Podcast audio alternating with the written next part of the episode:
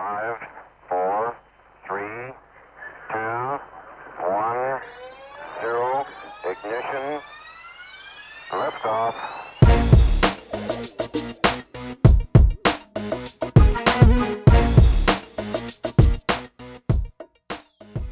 Welcome to Quit Bleeping Around, a podcast dedicated to helping you achieve more in life. Here's your host, Christina Eanes. Hey, super achievers. In this episode, I'm interviewing Jeff Leisawitz. Jeff has devoted his life to teaching and creativity. As an award winning musician, producer, college songwriting professor, critically acclaimed author, distributed filmmaker, and internationally in demand life coach. Welcome, Jeff. Thank you for joining us today. Absolutely. I'm so happy to be here. Well, before we jump into the topic, which I love because it's so in alignment with this podcast and my first book, um, let's get let's talk a little bit about your background. So, what would you like our listeners to know? Sure. Well, my background, um, I have been a, I sort of grew up as a weird, friendless kid, uh, always in a sort of an imaginary world. And when I was just, just a little kid at summer camp, I turned on to music. Mm. Uh, an older kid was playing drums in a cabin uh, to like 70s rock records, and he invited me in, and it kind of blew my mind and, and sort of blew my heart out too. And from there on in, I've always been on this sort of creative journey with music and writing, photography, film, all that kind of stuff. Uh, and also as a teacher or an empowerer and um, uh, you know coach. So I teach songwriting. I've done tons of music, all the rest of the stuff, and uh, yeah, I just love it. I love helping people, um, you know, kind of up level their world. Yeah, I love it. So, uh, did you do you play the drums too? I do not play the drums, although I program beats. Ah, okay. So I do. I play guitar and bass, program beats, program synthesizers. oh, okay. So I've had thousands of placements on film and TV. Won an award, best independent electronic artist in the world in Wow. 2000. You know, I've I've been around. I love it. Yeah. so now, um, your book, "Not Effing Around," which we also want to make the you know, the the topic of this podcast episode essentially. Can you share a little bit about uh, the overall concept and what led you to write the book? Sure. So I uh, I live in Seattle and I like coffee as many of us do. So I've spent many uh, weekend mornings in the coffee shop drinking, you know, too much coffee and writing. And I sometimes write, you know, journal entries or screenplay stuff or poetry or just who knows, whatever. And uh, one day, you know, a couple years ago, I was writing and I was like, wow, this would kind of be a good start for a book. So I just started, I just continued to develop it and ended up writing the book. And the reason why I was so intrigued and so passionate about this book is because I have spent literally decades banging my head against the wall in many walls in various ways, um, both internally, you know, within myself and externally in the world of, you know, business and creativity and all that kind of stuff. I wanted to write a book that would help people bang their head against the wall a little bit less. Like the book that I sh- would have loved to have read when I was 20, that kind of thing. Oh, I love that. Yeah. And it's so in alignment with quit bleeping around, right? And that came Mhm. from my coach telling me, quit fucking around. so, so yeah, I, I totally get the origins. So now, how can we, what are some strategies to help people to not F around anymore? Sure. Well, I mean, one of them is to understand why you want to do the thing you want to do. Okay. We often move into different, you know, jobs or hobbies or relationships or all kinds of things without really understanding what is driving us. And that is the why. Right. So you want to ask yourself this question why am I doing this or why do I want to do this thing? But here's what happens in my experience of sort of going through this with many, many, many clients, um, the first answer is not the whole answer. It's sort of the surface answer. Mhm. So, what we want to do is ask why and then ask why of the answer. Right. So, we're drilling down. And once we have Yeah. that answer, ask why again. And sometimes, you know, sometimes people get it in, you know, two or three levels. And I've had some clients where, you know, it, it goes for a while, six or seven levels. And then finally, you understand what's really driving you. And when you have that, it opens up a whole different level of conscious energy, right? There's a bigger meaning to what you're doing than what you would have, certainly what you would have had when you started with. So that is one thing um, to, to get you started for sure. I love that. And so essentially that's um this is helping people live their gift. Yeah, absolutely. So when you understand what your why is, your why is going to uh, sort of automatically be attached to your gift. Okay. Because it, because it will just align within you.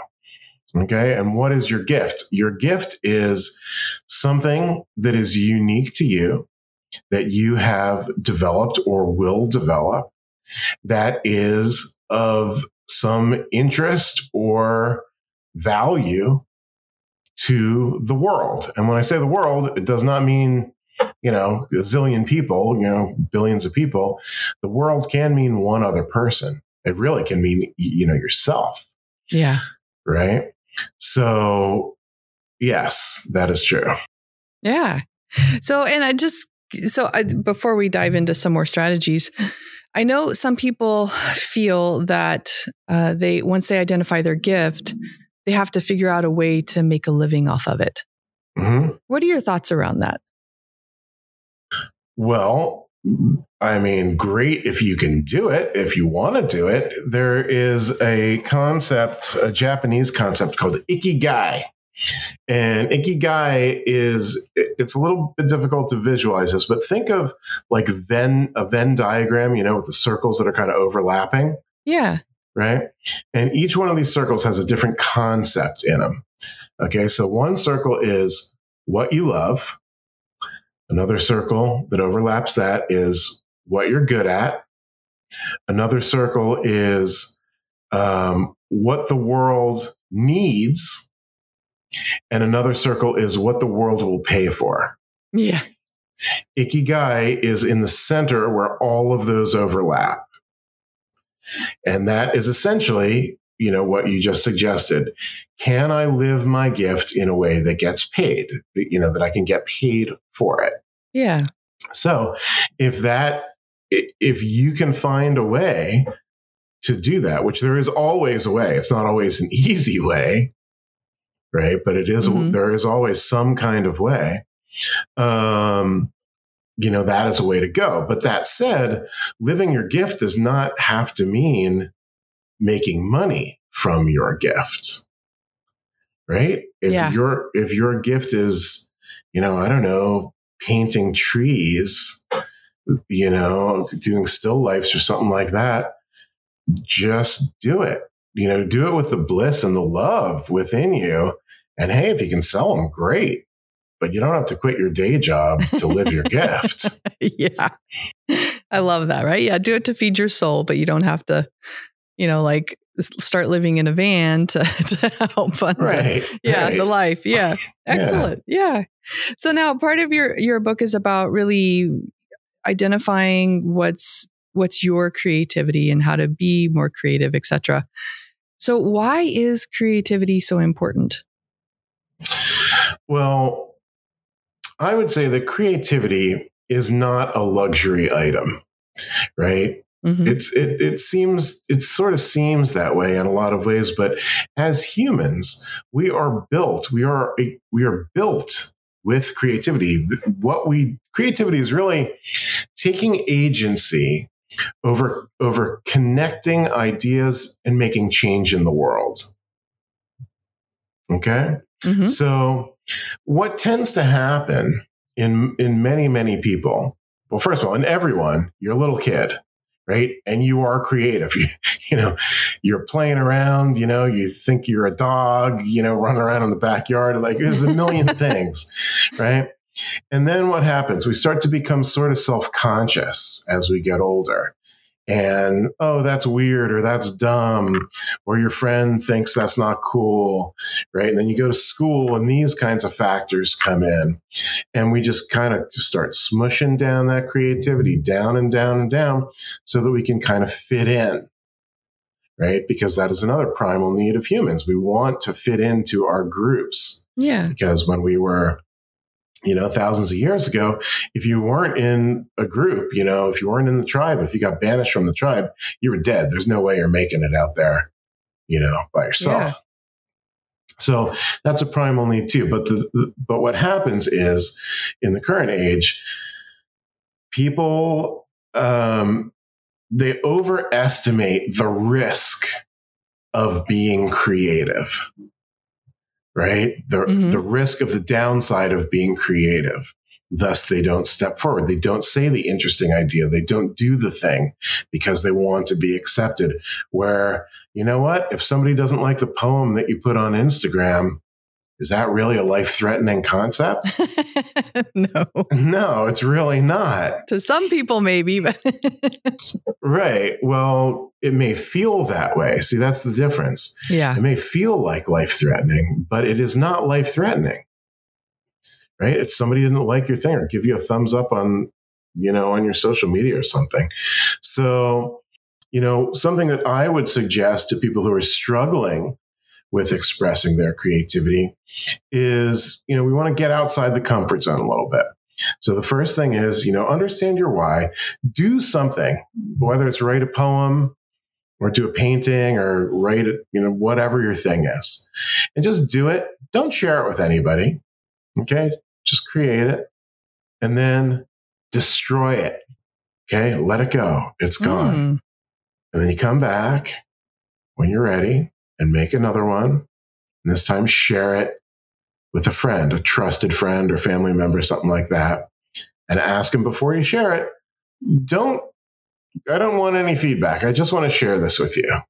Because hmm. feedback is scary, right? Especially if you haven't gotten it, a lot of it in your creative works, because we feel so, um, you know, so, so it's so personal when we create something authentic right? So when ah, you know, that's cool, but this part stinks, you know, you're like, ah, it feels like I stink.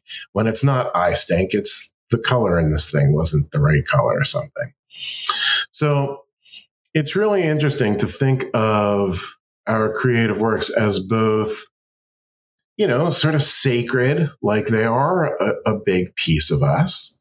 And at the same time, they're ephemeral. They like, it doesn't matter right? Which is duality we have to hold within ourselves to really move forward.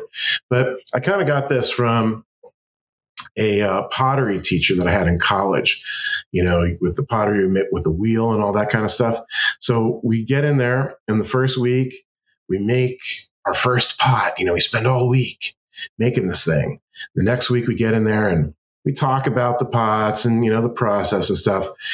And the guy's like, okay, come down the hall with me. We're, put on these goggles. We're walking into this little like cinder block room. Oh. Okay. It's like, okay, smash it. I'm like, what? I just worked on this for a week. like, yeah, smash it. We're like, uh, okay. So we smashed it. And then we talked about this concept where, you know, if you're going to be a potter, this is not the best pot. Your first one is not the best one you're ever going to do. You're not wrecking your masterpiece, right?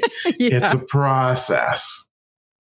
So letting go um, of your attachment to your creativity is a huge piece of this. And that kind of reminds me of, you know, the Buddhist monks who do the sand paintings. Familiar with this? So these yeah. guys, these guys get this um, colored sand and they get a piece of concrete on the ground and they make these really intricate, beautiful mandalas. It takes them weeks to pour little bits of, of colored sand on this thing. And when they're done, they kind of say a prayer and sweep it away. Wow. Right? Yeah. So look, that up on YouTube. I'm sure you'll be able to find stuff like that. But the concept is not to be attached to anything, even m- something that you've worked on for weeks. Yeah. Right.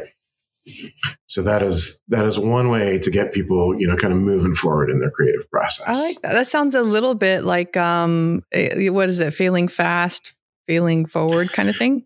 Fail, uh, yeah, failing fast. That's uh, fail fast is one of the chapters in my book. Ah, hey. Um, yes. And uh, I would say, you know, as far as that goes, what we really want to do is reframe the word fail. yeah. Because fail is such a scary word. Oh my God, I'm going to fail. Oh my God. Right. Nobody wants to fail. But the truth is, failing is just feedback Yeah. Okay, in, in a healthier way. So if you have some endeavor and you do it and you know, oh, I failed. Well, let's change that word to feedback. You ask as many questions as possible about your process, the outcome, just anything you can think of. What's working, what didn't, and you learn from it. And then you iterate, you do it again, except better. And guess what's going to happen? It's going to be better. You might fail again. You probably will, actually, but that's Yes. fine because I mean that's actually shows that you're growing forward in your mission. I've had the um, pleasure and privilege to interview many, many creative types and really people all over the place. And when the subject of failure comes up, everybody's the same. It's like, oh, failure sucks, but it's kind of what you need to do the thing Yeah. right? It, it's Yeah. your, it's the, what do you call that? Frenemy, you know, friend and enemy. well, and if you're not failing enough, you're probably not risking enough. Exactly. Yeah, Exactly. and that's the comfort zone. Yep. yep. Your comfort zone. well, what else do you want us to know about not effing around? What else do I want you to know? Well, uh, you know, life is short. Uh, we don't know when it's over. That's part of the mystery of this whole thing. Thus, it would probably be a good idea to kind of live that dream, live that gift. You know, what matters to you? You know, in, in life coach school, life coach training that I did years ago, one of the exercises we did was really interesting. And it was write your eulogy, right? What did you do with your life? You're like, wow, huh. That's a pretty good question because at the end of the day, you know, it's going to come down to a couple of paragraphs, right? Yeah. What are what are in what is in that story? And if you can know that story, you can then live that story. Right? What do you want them to say when you're in the ground? You know?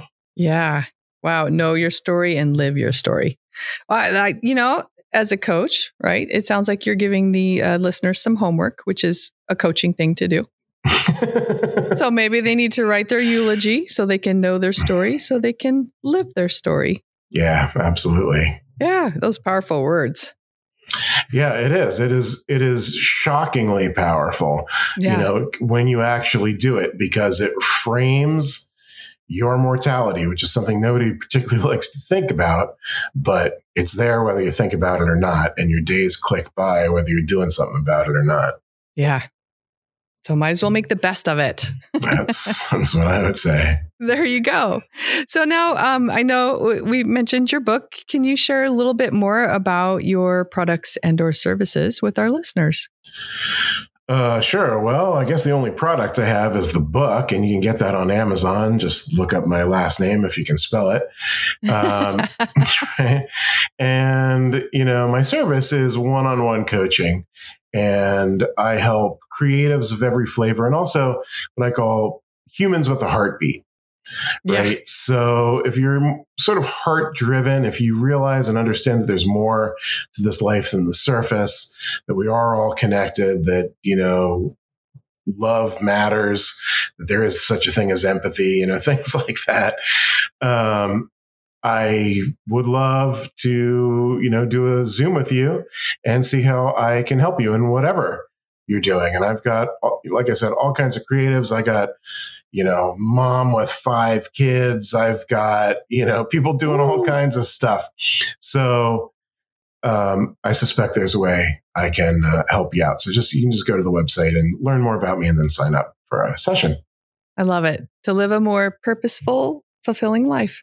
Yes. And by yes. the way, did I say that's a complimentary session? Ah. Right?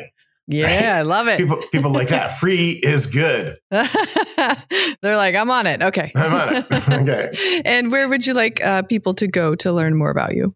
Yeah, that's just the website, jeffleisawitz.com. Perfect. And that will be in the episode description as well. Beautiful. Thank you. Yeah. So, final piece of advice for our listeners. Yeah. Final piece of advice. Well, I think I'm going to have to default to um, a sneaker motto. Just do it. Just effing do it. Just yeah, we might as well throw an f bomb in there. that probably wouldn't work for you know advertising around the world, you know, but works. Depends here. on what country. Uh-huh. Go ahead. right. Exactly. I love it. Oh, thank you so much for joining us today, Jeff. Sure thing. Thank you for having me. It was great. If you'd like to learn more about Jeff, visit his website at jeffleisawitz.com. Did you know that time is not your most limiting resource? To find out how to increase your productivity and have more time to do the things you love, visit secrettosuperproductivity.com.